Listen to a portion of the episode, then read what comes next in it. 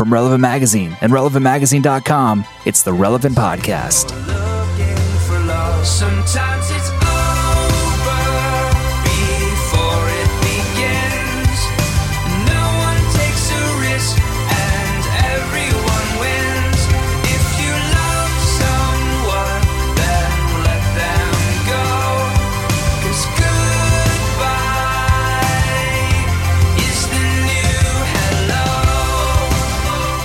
It's the week of September 9th, 2011, and this is the Relevant Podcast.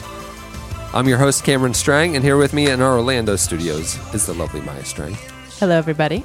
To her left, Josh Llewellyn Lovelace. Hey, people. On the Skype line from Loverland, Virginia, the one and only Jesse Carey. Hello, hello. And on the ones and twos, our illustrious producer, Chad Michael Snaver. Hello, friends. We have great podcasts in store for you today. Uh, coming up later, we uh, talk to artist Matt Carney, not Kearney. Not Kearney. Not Kearney. Matt Carney. Keanu Reeves is on the podcast. Yes. He has a new album out, uh, so we talked to him. And up later, we talked to Eboo Patel, an interesting guy um, who's part of the President's Advisory Council on Faith Based Neighborhood Partnerships. Uh, we talked to him about the 10 year anniversary of 9 11. He's actually a Muslim American, and uh, it's an interesting conversation. So stay tuned for that.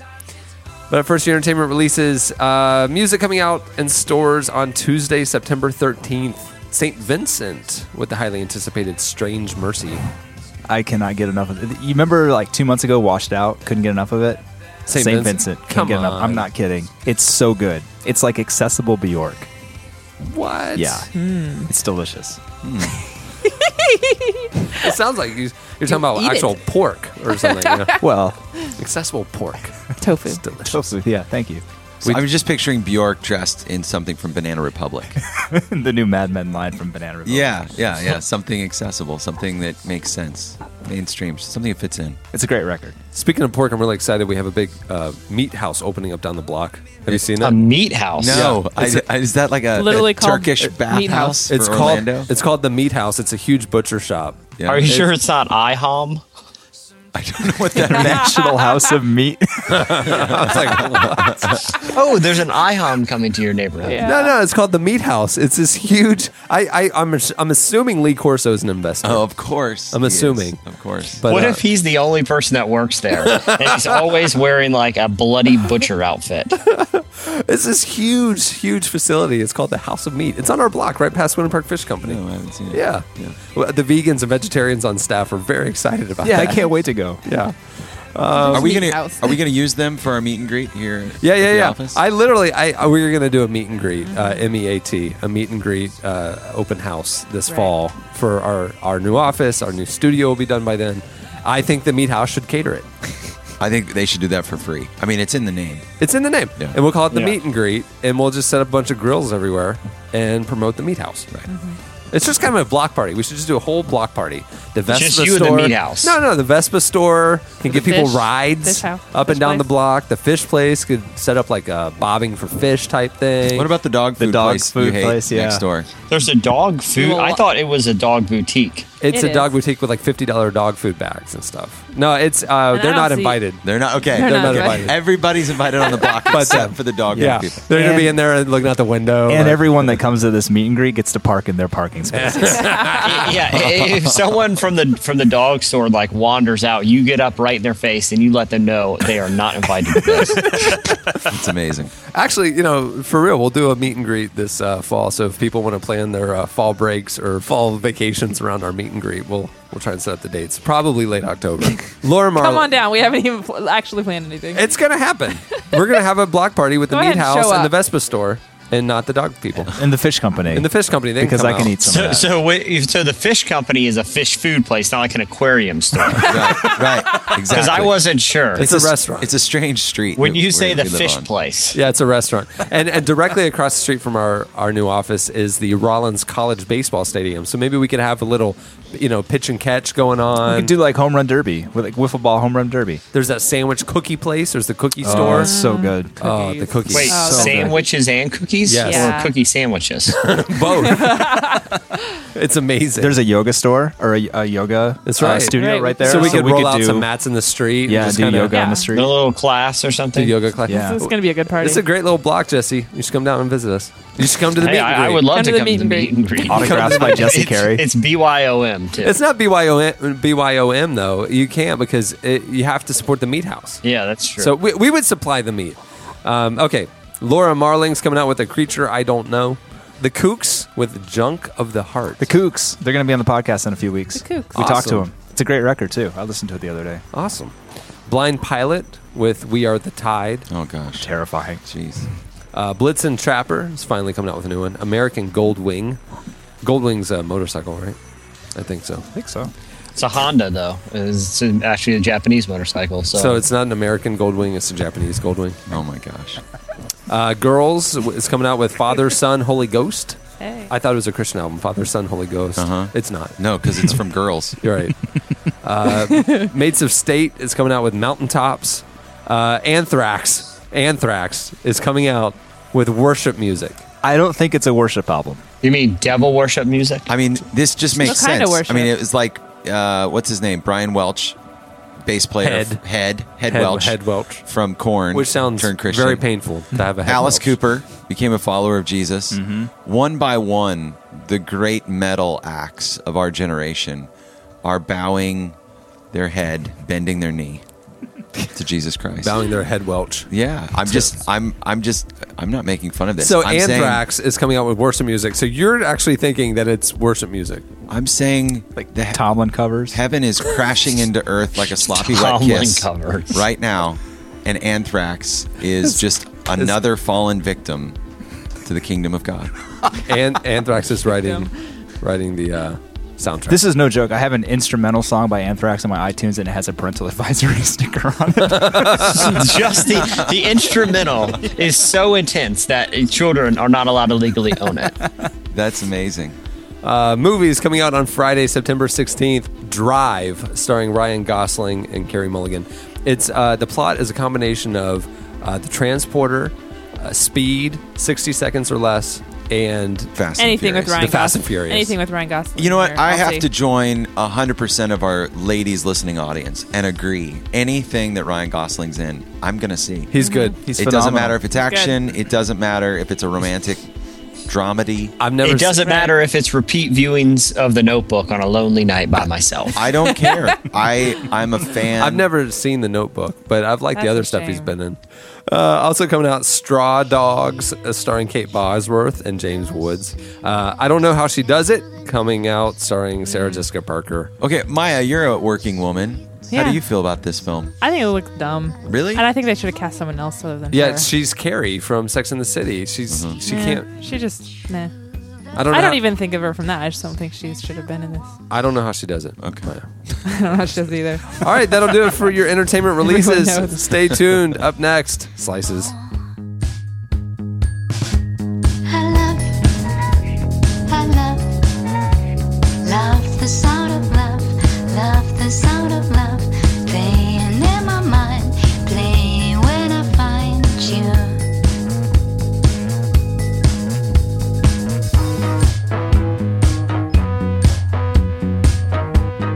You're listening to Husky Rescue.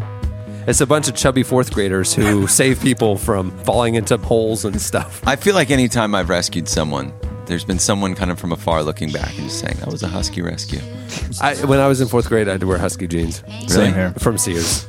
You did not. Know. No, I was. I was a husky you boy. had the elastic oh, waist, yeah. husky bugle boys. They, boy. they, no, they weren't Husky Bugle Boys. It was Husky brand jeans from Sears. Hold on, did they They sell, were corduroy. did they sell female husky? I don't know. Big You don't bone. know? Big bone. Was that what it's called? Yeah. Okay. I think I had that. I they, had call that. them, they call them apple bottom jeans. Yeah, I think I had that hip hop album in the '90s from Big Bone. but- Big Bone. Yeah, I didn't. Big uh, Bones and I- Harmony. I, didn't. I didn't have the uh, the denim. Yeah. Husky Ladies, jeans. feel free to write in and yell at the guy. I'm just asking. so I'm hus- just asking. husky actually was a size. Yeah, no, it was a brand like that was geared a little looser in the thigh and a little the corduroy didn't rub together quite so loud in your inner thighs. and It was uh, a thinner corduroy in the thigh, just in that one area. with like a, a, a name that that's a little more dignified for the person that's wearing and buying them. Well, you know, on the back uh, when you're wearing your jeans, you know, you got that big label that says Levi's or whatever. Mm. On the Husky brand jeans, a huge husky on it. It's amazing. It was like it's like a Like license dog? plate that says "fat kid coming through," like, as if You know, like License. I have a weight problem. It's like the scarlet letter. Yeah, of Well, jeans. But but you know like but but now people who were now they've formed you know uh, groups and they go out and rescue people and they do good for this for society. They make incredible music. They really do. Husky Rescue, Sound of Love. That's what you're listening to. Uh, it's playing right now on Relevant FM. At the beginning of the podcast, you heard one of my favorite groups, uh, the Hawk in Paris. It's a new group. Uh, the song is The New Hello, uh, which is playing right now on Relevant FM. But more importantly, uh, this debut EP is streaming right now on the drop at relevantmagazine.com for the next couple weeks. It's um, it's I think it's a groundbreaking work. It's it's like if M83 and the Naked and Famous kind of d- wrote about love. It's it's really interesting. Um, it's actually a new project that Dan Haseltine from Jars of Clay is part of. So the group is called the Hawk in Paris, and either next week or the week after, or here on the podcast, we uh, we'll get to know them a little better and have them on the show. But uh, if you want to go check out the EP, the Hawk in Paris, it's streaming at relevantmagazine.com on the drop right now. Okay, it's time for slices. What do you have, Jesse? All right. Well, I'm picking right back up where we've left off uh, the last two weeks, and that is the ninja beat that I've now dedicated myself to. Uh, so I think this is the third podcast in a row where a sword wielding ninja is going to make an appearance. You literally, Maya's shaking her fist of fury at you because that was what she was going to bring. slice. I mean, Maya and I just are on the same wavelength. I you think know, the I mean, same- I think we both have the same amazing editorial intuition. No, I, I actually think the same listener is emailing you both the same slice. Actually, uh, Trey Bledsoe mail email that to me, Ah, nice. As have many other. Yeah. Oh, that's right. I was going to bring this up. yeah. You guys have given me the rep of not being prepared for the podcast. I'm sorry. It all started We- because Chad started helping you out. We once did or not twice. Just give being a good you friend, guys. A rep. Okay. Yeah. If you had Cameron, come prepared every Cameron, week, Don't. don't If you- even do if it. you don't had- no, even no, do wait, it. no. Don't To, go to there. Maya's defense, I think Nice. I one day took two slices You from did. her. That's true. It's like when you're in like a fantasy football draft and you have like guys in your queue Yeah. that are like big time reaches that you're like, dude, no one's gonna take Mark Ingram in the sixth. Right, And then course. all of a sudden he's gone and Yeah. you see that another dude took him Right before four you. picks ahead. Uh-huh. yeah, I like. We'll be sitting at the house and she'll be checking Facebook on her phone. and She'll be like, "What?" And like, because yet another listener posted a slice on her Facebook page, going, "In case you don't have any this week." so you can be prepared. and and now, and now, now I'm not prepared. they're, now they're emailing No, no. them Well, to her. I will say this: I saw two uh, uh, sword wielding stories. One of them was a little older that a guy actually posted on my Facebook wall that uh, a, a YouTube video accompanies. Which maybe Chad, I can send that along to you if if you feel inclined to post a link. Um, but this is a different one, so maybe my we actually have two different sword slices. Does yours take place in Indiana? yes, in the middle of a busy highway. Yep. but yep. but still, these could be two different stories. Totally we are we be. are talking about Indiana. That's right. That's right. We are talking about the Indiana highway. I'm not Right, convinced right. it's the same. Jesse, carry on. Yeah. Okay, so um, as you know, uh, I think it was two weeks ago that we talked about police having to come to an elementary school uh, to uh, apprehend a ninja. Christian school, Who- no less. Yeah, a Christian uh, uh, elementary school to apprehend a ninja who was uh, training on the playground uh, at sunrise. So as the children were arriving at school, and I think they apprehended him in the crane pose Yep, you're right. meaning that he was about to strike at any 2nd You know, it's like um, it's it, it, you know like when the cobra is about to pounce. Um, and then last week, uh, it was the the the the sword wielding cyclist who uh, was threatened by the presence of an unknown pedestrian in his neighborhood Right. this week, police in Indiana had to respond when they saw a man who appeared to be in his roughly in his 40s was marching down the highway like a drum major. So I'm assuming that means uh, you know kind of lifting his 35 inch samurai sword up and down uh, stopping traffic. One traffic, one car had crashed into the side of the highway because they were avoid hitting the samurai. Uh, he was wearing only plaid shorts. Um, so it's uh, an Abercrombie ninja. Which is the worst kind of and- ninja. along with the slip-on shoes.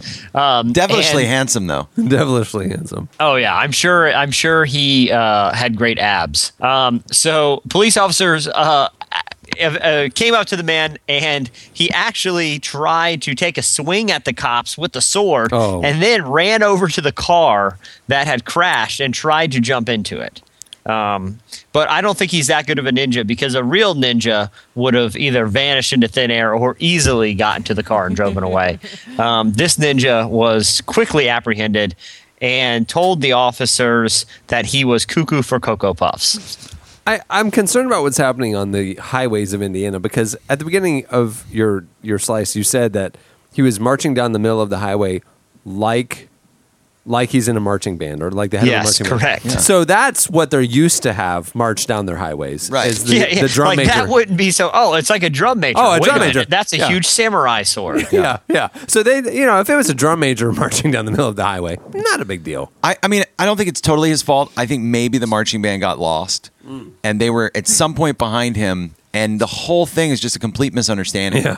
So he could be from a local that, that high is school. until uh, uh, until he he said that the reason he was doing it was he was cuckoo for cocoa puffs, um, and it shouldn't be a huge surprise that police found a large amount of marijuana on him. Ah, Right. just because it's on him doesn't mean he's used it yet. I mean, that is jumping to big conclusions, Jesse. He might be marching it over to his friend's house. That's right. It, or giving it away, or he's got to flush it down a Yeah, toilet. he, he's he's going to safely dispose of Yeah, it. he Right. confiscated He it. armed himself because he did not feel safe carrying it. yeah, he's he found the And two. the highway happened to be the safest way to the in, incinerary a, or wherever a wide he was going. open public space. Yeah, he found that the tuba players were using it. He got was trying to get rid of it. So. As any good drum major would do if someone in their band was using illegal drugs. That's his responsibility. He would, he would grab a sword, Uh-huh. Forcibly take the marijuana, and then run down the highway. He's like, I don't have, I'm not dressed for this kind of uh, journey, but I'm I'm going to embark on it because this is what a good drummer ma- drum no, major no. does. What he what he said was, "I'm going to throw away this marijuana. Who's with me?" And assume the band with and everybody's like, we're going to stay here. I'm Yeah, tired. It still doesn't explain the cuckoo for Cocoa Puffs. But see, he wanted to let everybody know that he wasn't having any concealed weapons, so he took his shirt off. Mm-hmm. Right. And he was trying I to mean, safely it, dispose. it, it seemed like a rational decision. yeah, so he was trying to safely dispose of the marijuana he confiscated from the tuba players. yeah, yeah.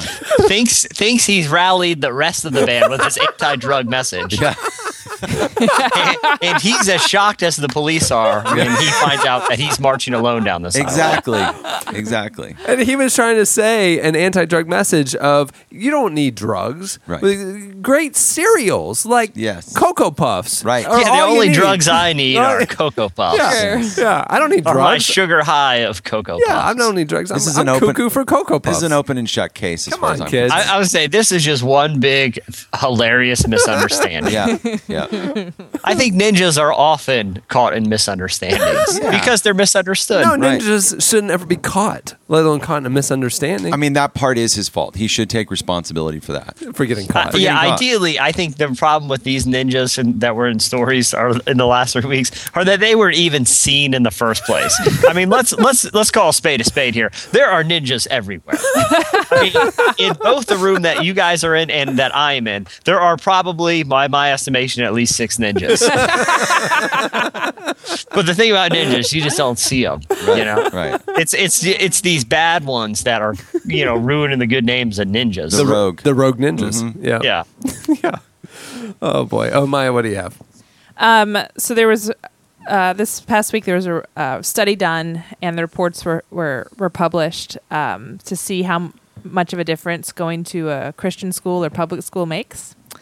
And I really dislike the religious homeschool graduates because Josh Yes. is one of them. Yes. makes me laugh. Yes. Um, it's a- Just the idea of your the idea. education Yeah, makes exactly. her laugh. Yep.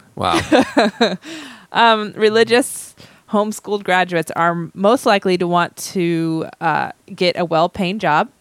However, they are more likely to get divorced, and they feel helpless in dealing with life's problems. And they are least likely to want a job that helps others, spend much time volunteering, or become involved in political campaigns. Really? Now, d- did, who, did Josh didn't write this, did he? yeah, this is uh, straight from the homeschooler's mouth. I just thought this was strange. Yeah, that is strange. I wouldn't think that the majority, it was between the ages of 23 and 40, that that is what they would have found for. It doesn't say anything about staying at home and living in your parents' basement for 40 years of your life and No. um, and helping your mother bake every day, No. which is just what I would expect the, the research would show. Right. But- uh, if you are a Catholic um, Catholic high school graduate, you are most likely to earn really high incomes Mm-hmm. and engage in political protest, but you are least likely to accept the authority of church leadership. hmm. And most likely to have premarital sex. Mm. Yeah, that's a study that I did. Josh has done a lot of weird research that Really we probably don't want to know about. Yeah, this research But is. Uh, the, the strangest fact out of all of those is home the, the home sc- Christian homeschool uh, former students are most likely to want a high paying job. What category? Who are they asking this as? Would you like a high paying job? Nah, Yeah, right. nah. I don't, I don't ever think I want Okay. that. Non homeschoolers, I'm telling you, we're a rare breed. Uh, the graduates of public school, which I am one, they uh, like to have a job that's uh, worthwhile to the society. They like to spend lots of time volunteering, but they are least likely to feel prepared for relationships or a vibrant religious spiritual life. Oh, wow. Just if you went to a conservative um, Christian school that you graduated from, hmm um, you're most likely to have a large family to seek a job that fulfills a religious See, calling. I would have thought that large family would be the homeschool kids, hmm like the Duggars. Yeah.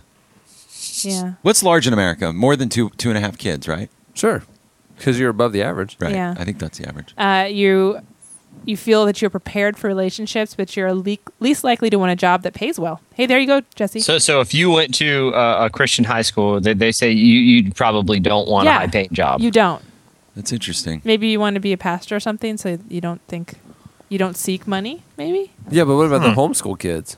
Religious homeschool. You'd think they. that Uh, they'd be content just staying at home with all their litter. My No. Christian school in high school was where the bad kids from public school got sent when Right. they got kicked out of their public mm. school. Yeah, my, my Christian school was a mix of those, and then we had like a really good baseball team, so that we had like a lot of like baseball players from the area. So it's kind of a, a mix, A mix of bad kids and baseball players. yeah, which is Which were really never the same. Yeah, which were never the same type of person. which is essentially organized crime. Racketeering. so it's just interesting. I I don't know if I fully agree or Who did this research? Christianity Today. Okay. I think geographic location of the respondents is probably more telling than Yeah. Mm-hmm. what school they went to because I think Christian high schools or public high schools in the South would be different than Yeah. the Northeast, and the people would be very different. Yeah. Okay, uh, what do you have, Josh? in New Zealand, I know we have uh, a lot of podcast listeners uh, way down there. We got a handful. Yeah. So uh, this is more. It's a vocal minority. Well, this is more of a PSA, um, you know, public service announcement to the people in New Zealand. Um, there's a woman on the loose in New Zealand. A loose woman. Only one. there's a loose woman in, in New Zealand, and we need people to find out who she is. Uh, no, there's this woman that is i- is literally homeschooled. She's being she's the, she, the police in New Zealand are trying to track this woman down um, because this woman was seeing seen driving down the road um, with a couple of kids in the back seat, and yet she was breastfeeding her baby while she was driving. no, no. And um, I- I mean, first of all, uh, someone had the guts to call 911 and say this is not okay. Second of all, the police are looking for this woman as if she's committed a crime. Third, She has. I need help understanding How do you do that? what. Well, I I don't need to understand that. I would like to know what crime are you Well, are you, you breaking? If you're driving, You can't ride with a baby in your lap. yeah. Okay, well that's fair. That's the That's it. crime. That's the crime. That's it. Well, it's I think I think it's called child endangerment. Okay, so Yeah, she child was endangerment. pulling. She was pulling like a, a kind of a, a Britney Spears. yes. Yeah. Ish. That's Well, it- illegal. okay. All right. it fair was enough. it was like uh, a couple weeks ago they had on the news this woman who was pulled over. It was in Florida, I think, um, and she had uh, in the bed of her truck another woman with a stroller with a baby in it. What? In the bed of the truck, Oh my gosh. and I think she went to jail. Yeah. Well, they can't find this lady, and we need our listeners in New Zealand to keep an eye out for any any woman um, breastfeeding um, because that is While as I've, as I've learned today. yeah, specifically ones that are driving. um, you know, we we need to. You know, as I've learned today, we, we can't allow people to drive with babies on their lap. Of course Yeah. not. It's not okay. I can't believe you came into this thinking, This is what's wrong ludicrous. with this? I'm this I'm, ri- I'm just And saying you- what and- what and- breastfeeding law are they breaking? But oh, No breastfeeding. It's law. not. Yeah. It's a driving law. I mean, like you can you can text in most places while you drive, even though Oprah doesn't like it. Um, but I just I didn't holding know about a the- child. Yeah, that's different. you don't have to Be hold. under a year. I mean, it depends. In New Zealand, they could this could be an eight year old. this could be a lap child. homeschooled. Yeah, Christian probably homeschooled. I've seen Dr. Phil shows. where Wants they to have, make a like- lot of money when it grows up. Yeah. Yeah. Okay. Let's just stop. All right. That'll do it for slices. Stay tuned. Up next, Mat Kearney.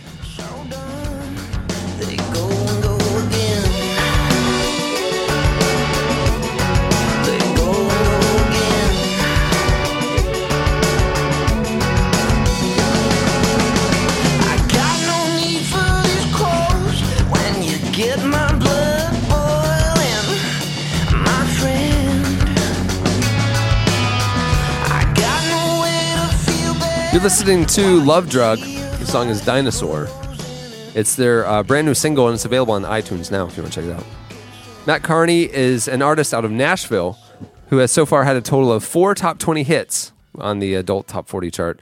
He sold millions of records and toured with the likes of John Mayer, Sheryl Crow, Mute Math, Owl City, and the Helio sequence. His music has been featured on numerous TV shows and movie soundtracks. His new album just came out this week. It's called Young Love.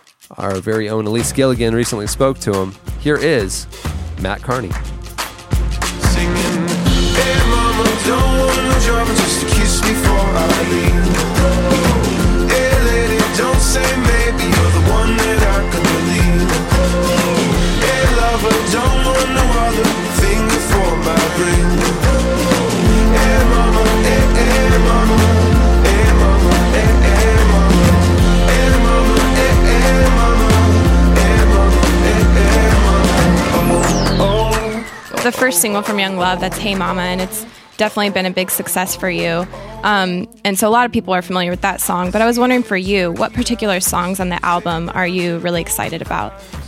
Um, I mean, I love that song. I that was like, "Hey Mama" was a really exciting one because it really helped steer the record. Um, I, I instead of making like a traditional singer-songwriter record, that song happened when I sat down and I was like stomping and clapping, and I made this like groove with claps in this 808, and I started dancing around the room, just like writing this song about meeting my wife, you know, and it really like helped direct the record um, into like the more programming, like beat driven direction. But then again, I love like there's a song like "Ships in the Night" that I love that's that way, and another song "Chasing the Light" that I love. The, the last song is really important to me. It's called Rochester, and it's like the song I wrote about my family and my grandfather and my dad, and it's it's probably the most personal song I've ever written. I was born in Rochester to a bookmaking man.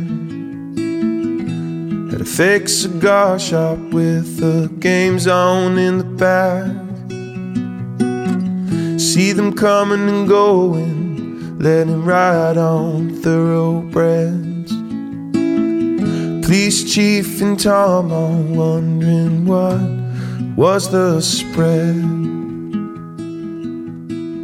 Now, when it comes to your faith, you tend to share it in your songs through stories rather than this direct or overt expression um, of your faith in God. And I was wondering why it is that you favor this storytelling approach when it comes to your songs.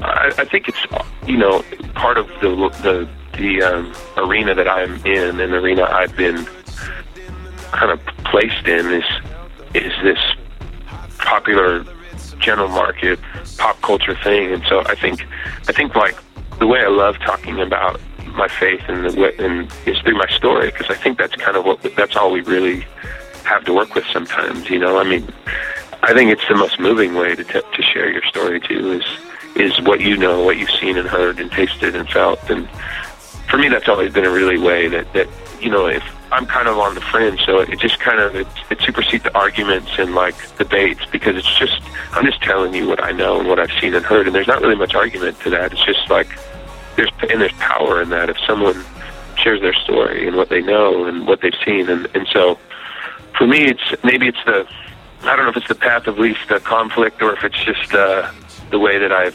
fallen into, but I guess it's what I've always it's what I've always done ever since I started writing in high school. I've always kind of started in a story and jumped to these big, bigger metaphysical ideas, you know, in the daily mundane things of trying to not fight with your girlfriend or something, you know. Hard to know what you got or you're meant to be. Everything that you know goes fine from Johnny O's couch to Gypsy Bus Island. Holding hands with people in life to walk away saying no goodbyes. And you keep saying that you're running down a dream, but you don't know where it leads. As you keep chasing the light. Every day is that you keep on burning. Every leaf that you So you, the new album is out, and you're going to have some touring coming up. But what is next for you? Uh, when do you think you'll be getting back in the studio and doing all of this again? Hopefully not anytime real soon. You know, we just we just ended. I'm enjoying to get out and play, um, and and just you know you gotta you gotta take time to live and breathe to so you have something to write about that's that's coming from a genuine place. You know, I, if there's anything I learned on this record was that um, the songs that come out of life that really resonate from the deepest places of you are the ones that that seem to stand up. The, the problem is, is there's got to be some time for those to come. You know, you can't force those songs to come. They they come as you live and you listen and you you know meditate and you pray and you spend your time looking for those songs and or, or waiting for them really. And so that's the challenging part of what I do. You know, you can't just show up nine to five and you're guaranteed a good song comes. You know, some of the times hardest I've worked for songs, they're the worst songs, and some of the songs that I fell out of the sky, you're like, this song existed before I had it. You know, they're the easiest songs. So I don't, I don't quite figured out how that all works yet. like ships in the night.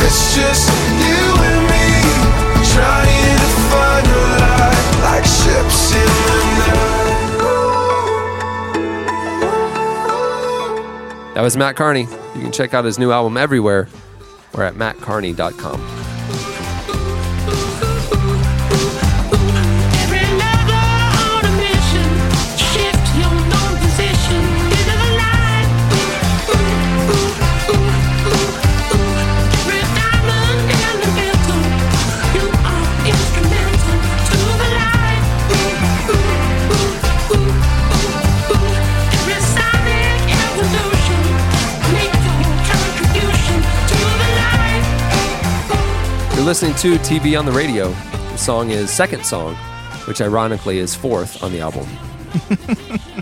Actually, I think it's first. Is it first? I really do think Okay. it's the first song. Right, so they are being funny. Okay.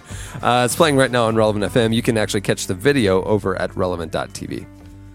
Well, this weekend is the 10 year anniversary of an event that uh, shook our generation and probably will define our generation uh, 9 11. Eboo Patel is a member of President Obama's uh, Advisory Council on Faith Based Neighborhood Partnerships. He's an American Muslim of Gujarati Indian heritage and founder and president of the Interfaith Youth Core, a Chicago based international nonprofit that aims to promote interfaith cooperation. Since 9 11, Eboo has been advancing the message that 9 11 was a national tragedy that forced us to take a deep look at religious diversity and intolerance in our country. While the decade has been characterized by divisiveness covered in the media, there's also been a growing alternative narrative of interfaith cooperation, especially among young people. Moving forward, Eboo is helping to find creative ways of getting along across faith lines to solve many of the problems being faced. Our very own Ryan Ham recently spoke to him. Here is Eboo Patel.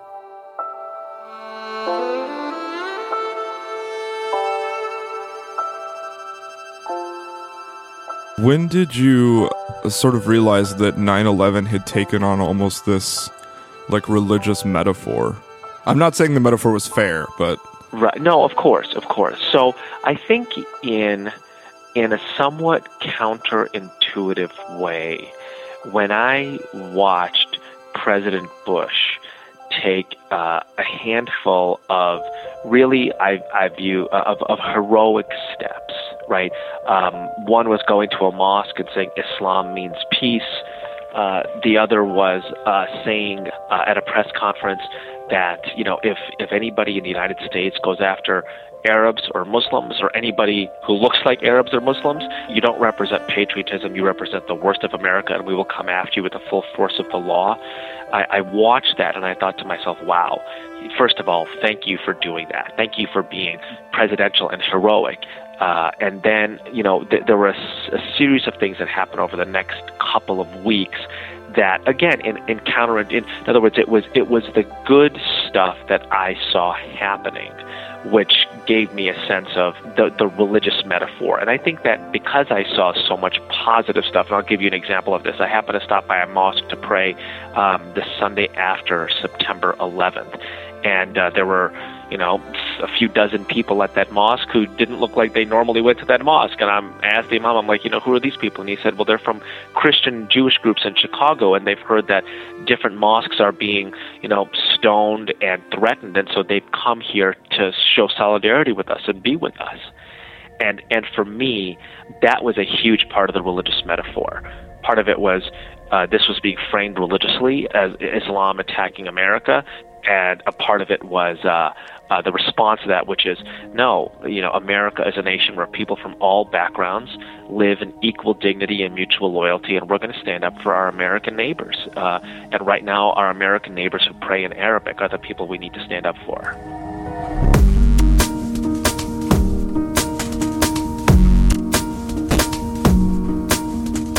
Where do you see that the disconnect occurred from those first, as you said, heroic steps to uh, sort of the, I guess, punditry, for lack of a better word, that took place over the next five to ten years? Uh, so I see those heroic things happening all the time. I, I uh, they I think in the in the weeks after 9/11, those because the religious metaphor was so fresh and was still being uh, uh, still being presented, we saw a whole range of different types of responses. You know, and of course, we could emphasize the responses of people of of, of the Sikh man who was killed in Arizona for Right. for wearing a turban or resembling resembling a Muslim.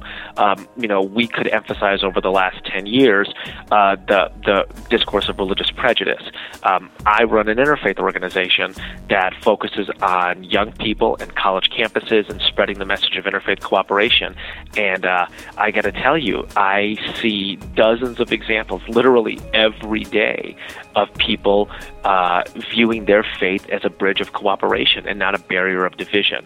And so I think that we have, you know, broadly speaking, um, a couple of different responses as a society to 9/11. One is, you know, religion is a bludgeon. Uh, the second is religion is a barrier, and the third is religion is a bridge. And I, I'm inspired, and I feel blessed to to be able to advance the movement of faith as a bridge.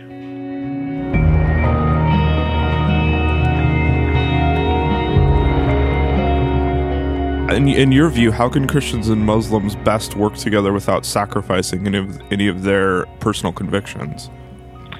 I've, I've spoken about this so much with my evangelical friends and learned a ton from them. And basically, it's we are all called to serve others. It is a central part of our religious traditions. Um, and I think that the way we the way we do interfaith work is that we serve others together and we articulate what it is in our religions that inspires us to serve. And the wonderful thing about that is that I get to hear you tell me about the inspiration you get from Jesus uh, in its fullness. And and as I listen to that, what I'm I'm I'm really learning about is you, and I'm learning about how you view your faith, and that's a that's a clear and inspiring window. But it doesn't take anything away from my inspiration to serve through the ethic of Islam and the Sunnah or the behavior of the example of the Prophet Muhammad. May the peace and blessings of God be upon him.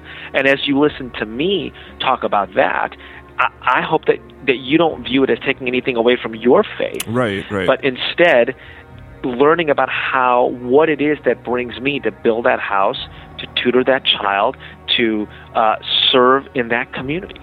And you know, I, you know, Rick Warren and I have spoken about this, and it's it, you know he's like, listen, in Africa, um, you're not going to find a clinic or or a government building at the end of a dirt road in a village, but you're going to find a church or a mosque with some frequency, both a church and a mosque. And if that church and that mosque don't spend their energies you know, fighting each other, literally fighting each other, and instead spend their energies distributing malaria nets, uh, hosting uh, elementary school classes, um, training women to be nurses, this variety of things that are in the broad category of service and right in the center of what our religious traditions are about. Just think about how, how, how much the world could be improved.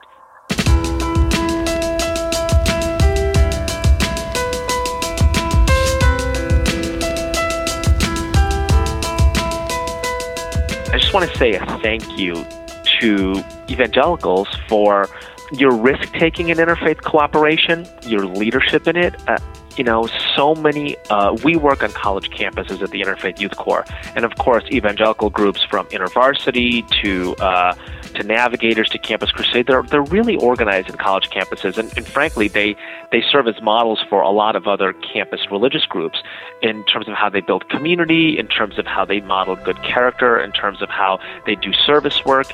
And I have seen time and time again leaders within those groups be in the vanguard of interfaith cooperation.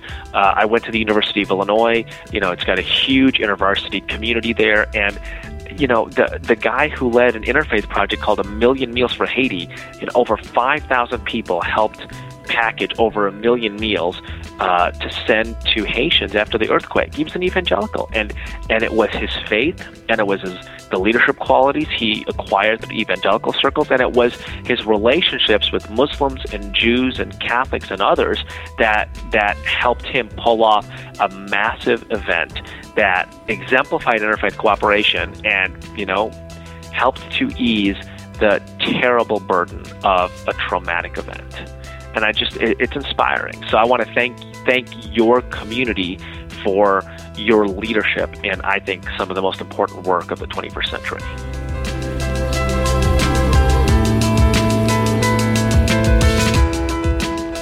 That was Eboo Patel. Find out more about his organization at ifyc.org.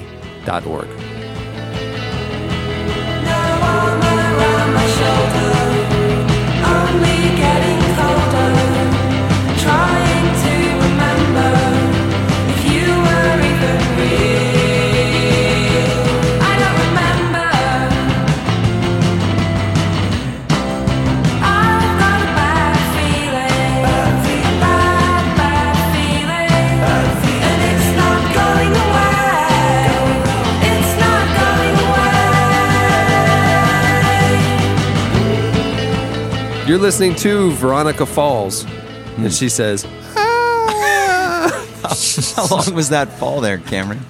over a cliff. Wow, that was really Yeah, bad. it's, it's Wiley Coyote style. I, I think you just proved why Maya does all the the uh, the sound effects for this podcast. That's the chorus. I just sang the chorus of, the, her, Yeah. of her song.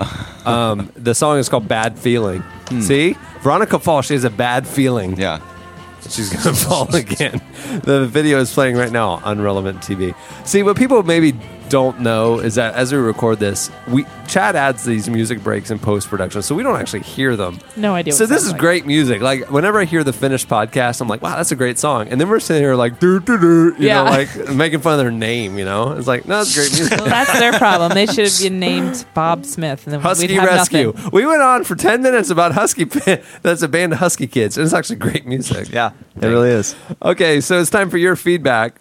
Uh, last week we asked you uh, to tell us your failed stories of trying to impress the opposite sex, preferably when you were a child. But You seem you seem to have a lot last week. well, I I got I got to thank Chad um, because he cut out as many of those ad nauseum stories that was in the podcast. He cut out about three quarters of the ones that we actually said on. So he chose to leave in my skating rink and he chose to leave in my rollerblading, but pretty much all the other ones were gone. So I was very grateful. And I got a lot of people from like uh, like the Midwest and like Minnesota and North Dakota going, "What? Uh, I uh, we rollerblade here, Right, I got a lot of that it's, too. It's like still popular. I'm like, Going to roller roller rinks. I mean, I know that like New York sets trends and like you know the rest of the country follows, but apparently We haven't gotten the rollerblade one again yet. no, no, no. I think they have never lost the rollerblade. They're like, just Oh. getting it the first time. they're on the first wave. They're really into swing dancing right now. They're like, what are hacky sack and pogs? Yeah. swing dancing hit? They're Yeah, a don't worry, of a couple years, pogs will be huge there. Counting Crows is playing like all the biggest state fairs. Parts of the Midwest are like Canada. People just, love Friends right now. They're the people right now are on a cliffhanger with Ross and Rachel. Yeah. Still. 15 years. Will they behind. or won't they? Yeah.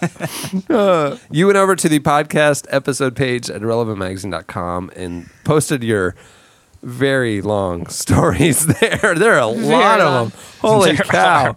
Holy cow. Um, uh, here's a few of our favorites. Um, keeping with the theme of uh, Christian uh, skating events uh, that you talked about last week, Joshua Horn says, This is actually about my wife. So you know it's going to be great because he's not telling a story about himself. He says she's famous for her mistreatment of boys she liked when she was young, and this story is one of her more famous ones.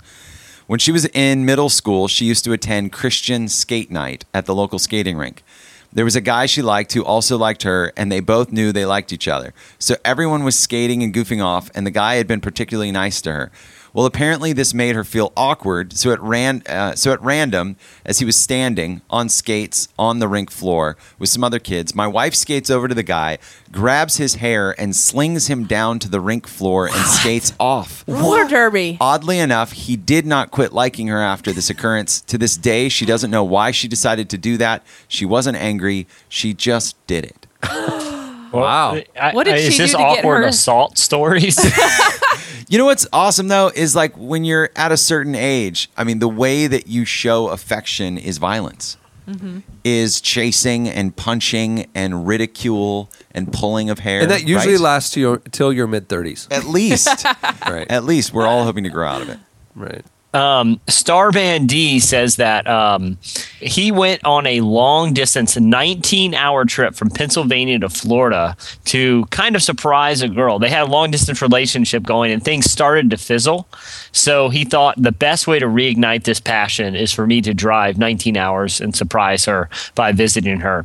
Well, somehow, uh, almost to the end of the trip, uh, he found out that she now had a boyfriend. And he had to turn back and drive all the way home. Oh, man. Wah, wah. I like this one from Jack Savage, um, which is a great name. I by was the saying way. it's not. It can't be a real name. Mark Sanchez wrote in. Yeah, right, yeah. Jack Savage. Well, uh, Jack Savage is is is another guy who tried to impress a a uh, cur- convertible full of girls from his school. He was at Anderson University. Um, he had just come. Uh, at, he was just riding a sixty mile long bike ride, which is Wow. pretty impressive by itself. But of course, the girls had no long how had had no idea, no way of knowing how long he had just ridden. So he sees the convertible full of girls from his school, and he decides that he will try to ride to keep up with them. And as he's riding to keep up with them, he decides that'd be pretty cool to do some wheelies. Um, so uh, he's doing this, looking over, flirting with them, and suddenly looks up to realize that the light at the intersection coming up has turned red. So he slams on his brakes, but he, but he, he was wearing those clipless shoes where your feet are clipped into the pedals. And in the shock of the moment, uh, he couldn't pull his foot out in time and ended up falling connected to the bike right in front of the convertible and had some trouble getting up. So he said he just laid there on the side of the road, hoping the light would turn and drive away. Unfortunately for them, uh, the light stayed red for a little while and they laughed very hard. Oh, No, no, no. He said he said they laughed so hard, drove off, and I never had the nerve to say anything to them that whole year. Oh. Wow. That's Well, what would you say? I know that you're done. I'm okay. I'm good. Thanks, Hey, thanks, thanks, for for checking, checking on me. It turns out my arm wasn't broken. Yeah. hey, I got some NSYNC tickets. Yeah. You Yeah, guys th- wanna- they- hey, when you guys were laughing at me in the convertible, good news, the head injury wasn't that bad. All right, this is a this is a similar story that that is true. So I was in college and I was in, I was uh, I was driving with a guy who had like a Jeep with like one of those big brush guards on it, you know? yeah. like it's totally unnecessary like what do you ever like who who's off-roading to the extent that they need one of those so anyway we're driving down like a really busy street that's like stop and go where a lot of people go to like kind of cruise and, and this is in tulsa and so there's a car full of girls driving next to us, and there's four guys in the Jeep. And we're all looking over, kind of doing what college guys do, kind of flirting back and forth with them. And we're staying even with them. And the driver of the car, my buddy Tyler, looks over and he's like starting to flirt with him too. And we none of us see the car in front of us stop. Oh, no. And so we're looking at the girls laughing, laughing, flirting, and then wham! I mean, we Tyler didn't even touch the brake. I mean, man. wow. we plowed this car in front of us so hard, and we see their faces. First, it's shock, you know, but it's still relatively low speed, you know. Uh, it's first it's shock, and then dying laughter, and their lane just keeps going, and they drive away laughing. Well, well the the, the poor guy that we hit, his car we hit uh, after the girls drove away, it was this old like hoopty, you know, and when and when the brush guard hit it, like Tyler's Jeep was fine, but it obliterated the guy's trunk. The trunk pops open and he's got like 30 old license plates in there. Ooh.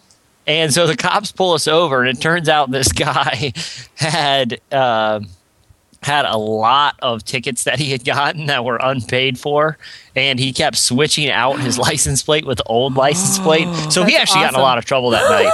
and the awkward part of the night was they impounded his car for legal reasons, so he needed a ride home.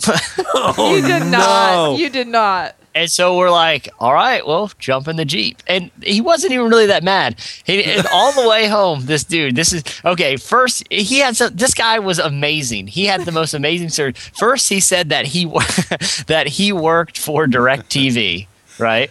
And he goes, No, I do service calls. It's a great job, man. He goes, One time, I promise you, I'm sitting there, the phone rings, and it has the caller ID, customer name, Reeves, comma, Keanu. he goes, I troubleshooted Keanu Reeves DirecTV on the phone with him. No lie, dude. So he's super pumped, which is a great story.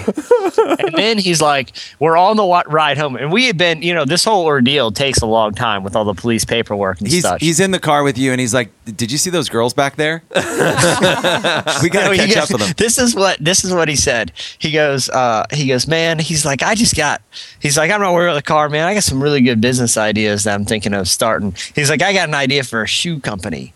It's called Issues. Uh uh-uh, uh. And we're like, well, that's cool. And he's like, well, listen to this, man. Here's a commercial. This guy runs out in front of traffic and a taxi cab stops and it zooms in on his shoes. And the, cas- the taxi cab driver's like, bro, what's your problem? And the guy's like, nothing. I got issues, man. And it zooms in on his shoes. Wow. And that was his whole idea for the shoe company.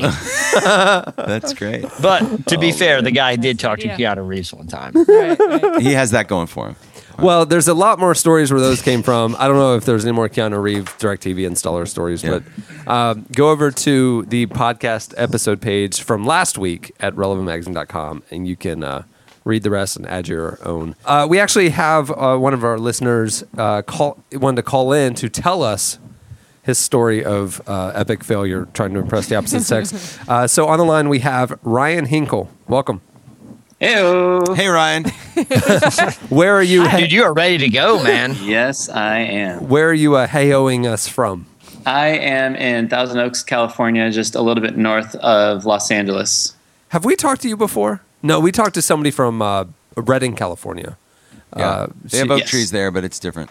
That there- is there's very far away. this is a thousand oaks. Right, yep. There's Yes. literally a thousand oaks exactly where he lives. Mm-hmm. I, I will say that you guys have talked to um, one of my friends, Matt Larson, before. He's the one who kind of gave you guys the idea of getting Jesse in on Skype. Oh, did he? I'm pretty sure that was our Give idea. him, tell him I appreciate the suggestion. That's amazing. I have a friend that thought of this idea for the magazine called yeah. Relevant.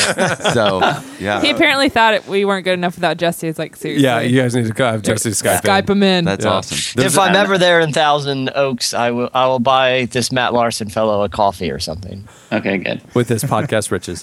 Very well. Um, Take this, kid. okay, so uh, you have a story of epic failure. Yes, I do. Uh, so back when I was a junior in high school, um, I was kind of friends with this girl that I was interested in being more than friends with. Uh, she went to a all-girl Catholic school in the area. Um, and at that school, they have graduation, obviously, is the number one big deal. The number two big deal is this thing called the junior ring ceremony. Um, it's largely populated by all the families, and then each girl gets to invite one friend. Um, Now, is And it a friend or is it kind of a more than friend thing? in this case, I was hoping it was more than a friend thing. Uh, and what's the junior ring ceremony about? I'm assuming it has something to do with abstinence. Yeah, I to be honest, I don't really know. Okay. And as we get into the story, Not important. Probably Okay. see why. All right. important. Okay. Uh, so, yeah. so, um, so she gave me the the one friend invite uh, about a month in advance. So I was feeling pretty good about pretty the situation. Exclusive. Yeah, you're the plus one. situation. That's Yeah, good. That's Yeah. good. That's good.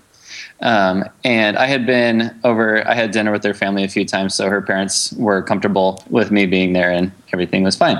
Uh, so, about a week and a half before, I got really sick. Um, and uh, they had done a bunch of tests to me. They actually thought that I had tuberculosis, um, but it ended up just being some really weird kind of bronchitis. Um, and I had 104 fever for about three days straight leading up to the junior ring ceremony.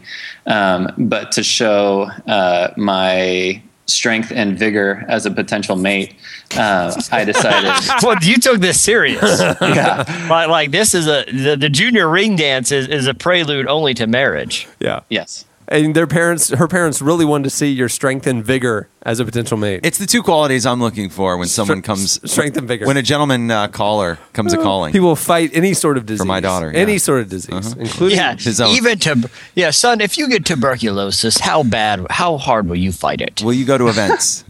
We all watched Tombstone. We saw Doc Holliday Mm-hmm. fight through to you know be there for his friend. Wasn't that Michael Yeah, J. I- Fox? li- li- li- listen, I've played Oregon Trail. I know what tuberculosis can do. yeah. And, and dysentery when I ford the river. Oh, perfect. Perfect. Yeah. Yeah. Yeah, I Uh, always forded the river. Oh heck yeah! You think I'm sitting here for two days using up my supplies? Ford the river. What the heck are you talking about? Is this a video game reference? What are you talking about? Cowboys and aliens. Oregon Trail. Oh, I don't Oregon Trail, and you get you get like you get like you know in your computer class like in elementary school, it's like a history game. It's called Oh, Oregon right, Trail. right, right. Every, all the time I you get about remember ten minutes in, and you realize this is super boring. I'm going back to the old trading post, loading up on ammo, and I'm going on a three-hour buffalo hunt. You never played that? No. I did. Yeah. I Are we having? Is this the same story? Are we All still right, talking about the all same? right, Oh, let, sorry. Let's let I'm Ryan, sorry. Ryan finish. So his him and his I'm glad future Ryan wife. gets the reference though. Yeah. Uh, all right, you're we got a welcome. fellow Oregon Trail player on So, the so line. where we left off is you Amen. wanted to show your strength and vigor as a potential mate. Yeah, so I decided to still go, anticipating that I would be able to just sit in the back, uh, mind my, my own business, and still, uh, I don't know, get her to like me just by showing up or something like that. Um, so it turns out that when I got there, I found out that her parents are some of the biggest donors to this school. And because of that, they gave them uh, kind of the seat of honor, uh, front row center. Um, and they had saved me a seat in between the two parents, which was kind of interesting. Um, but we were sitting right in front of the stage, and every one of the 200 girls that were in the junior class of the school uh, were sitting right on the stage looking at me, sweating profusely with my 104 fever. Um, so that was uh, not the fun part. Um, so then the priest of the school comes up and uh, says that as part of the tradition of the junior ring ceremony, they do a full Catholic mass before, uh, which involve lots of sitting, standing, kneeling, praying, bowing, uh, not chants, creeds, all that kind of stuff. So um, about three quarters of the way through, um, we were doing some prayer where we were all supposed to be standing and holding hands. so I had her dad's hand and her mom's hand, uh, which was again kind of weird. Uh, and so we're standing there. I'm looking up at the priest, and I start to see my whole world like start to black out.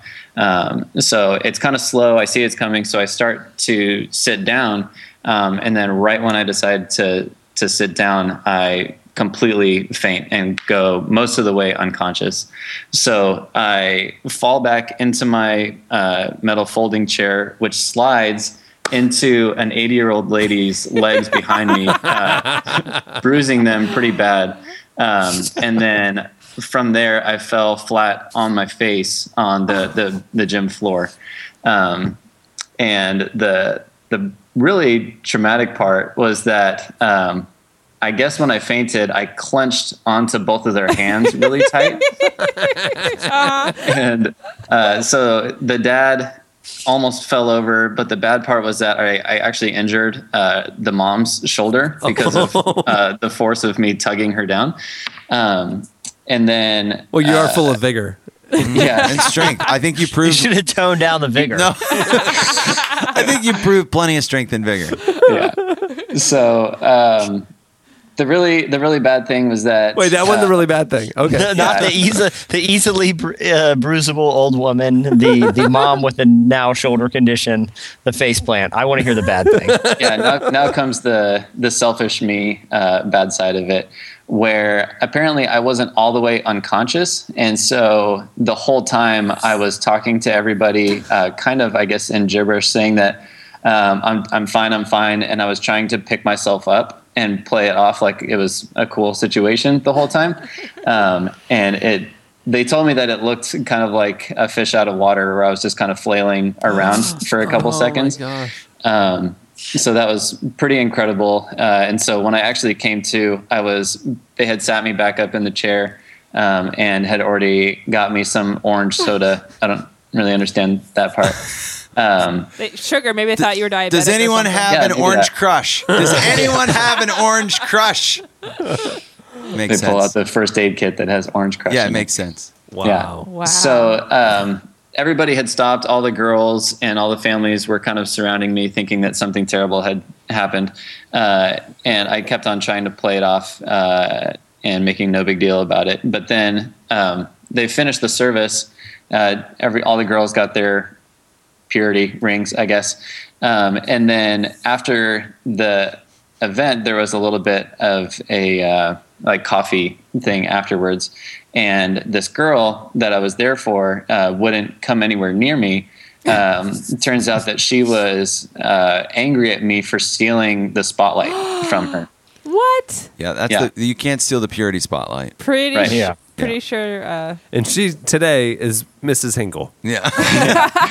Uh, no, thank you. Not at Yeah. wow. wow. Yeah. That is. so a, that so that's it. Uh, it just kind of kept on getting better and better. I- any update on the mom's rotator cuff?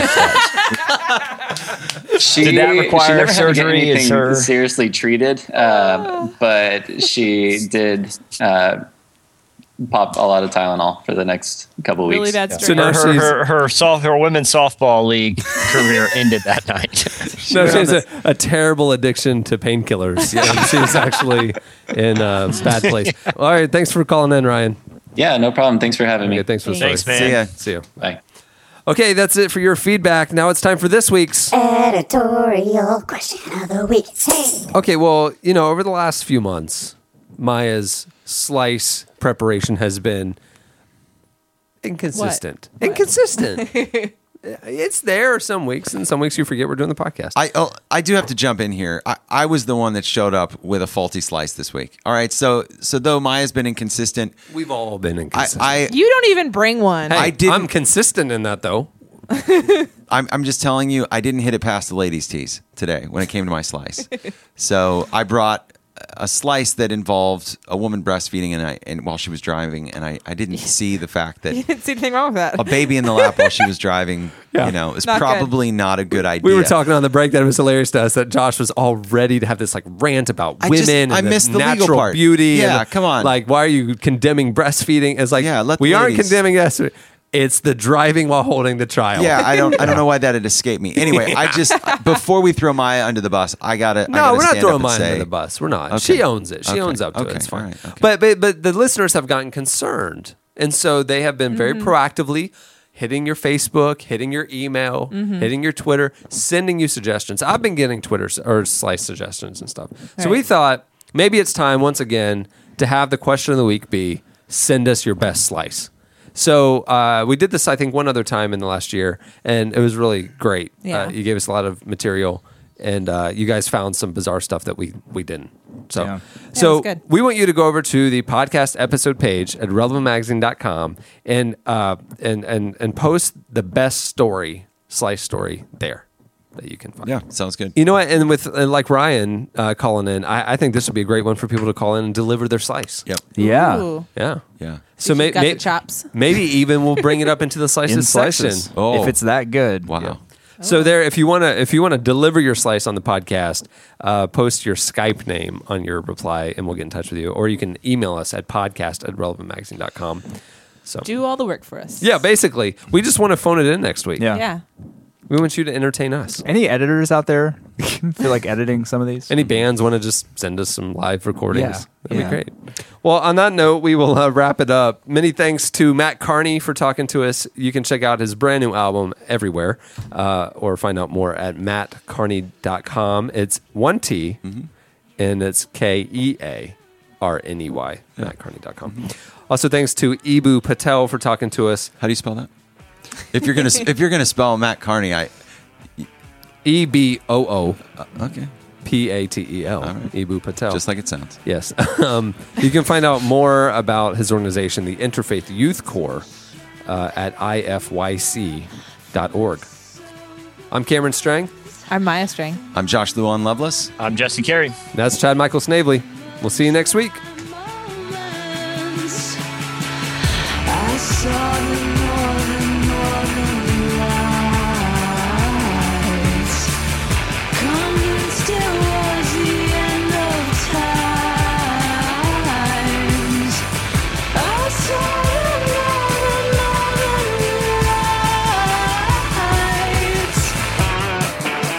Thanks for listening to the Relevant Podcast. For more, go to relevantmagazine.com.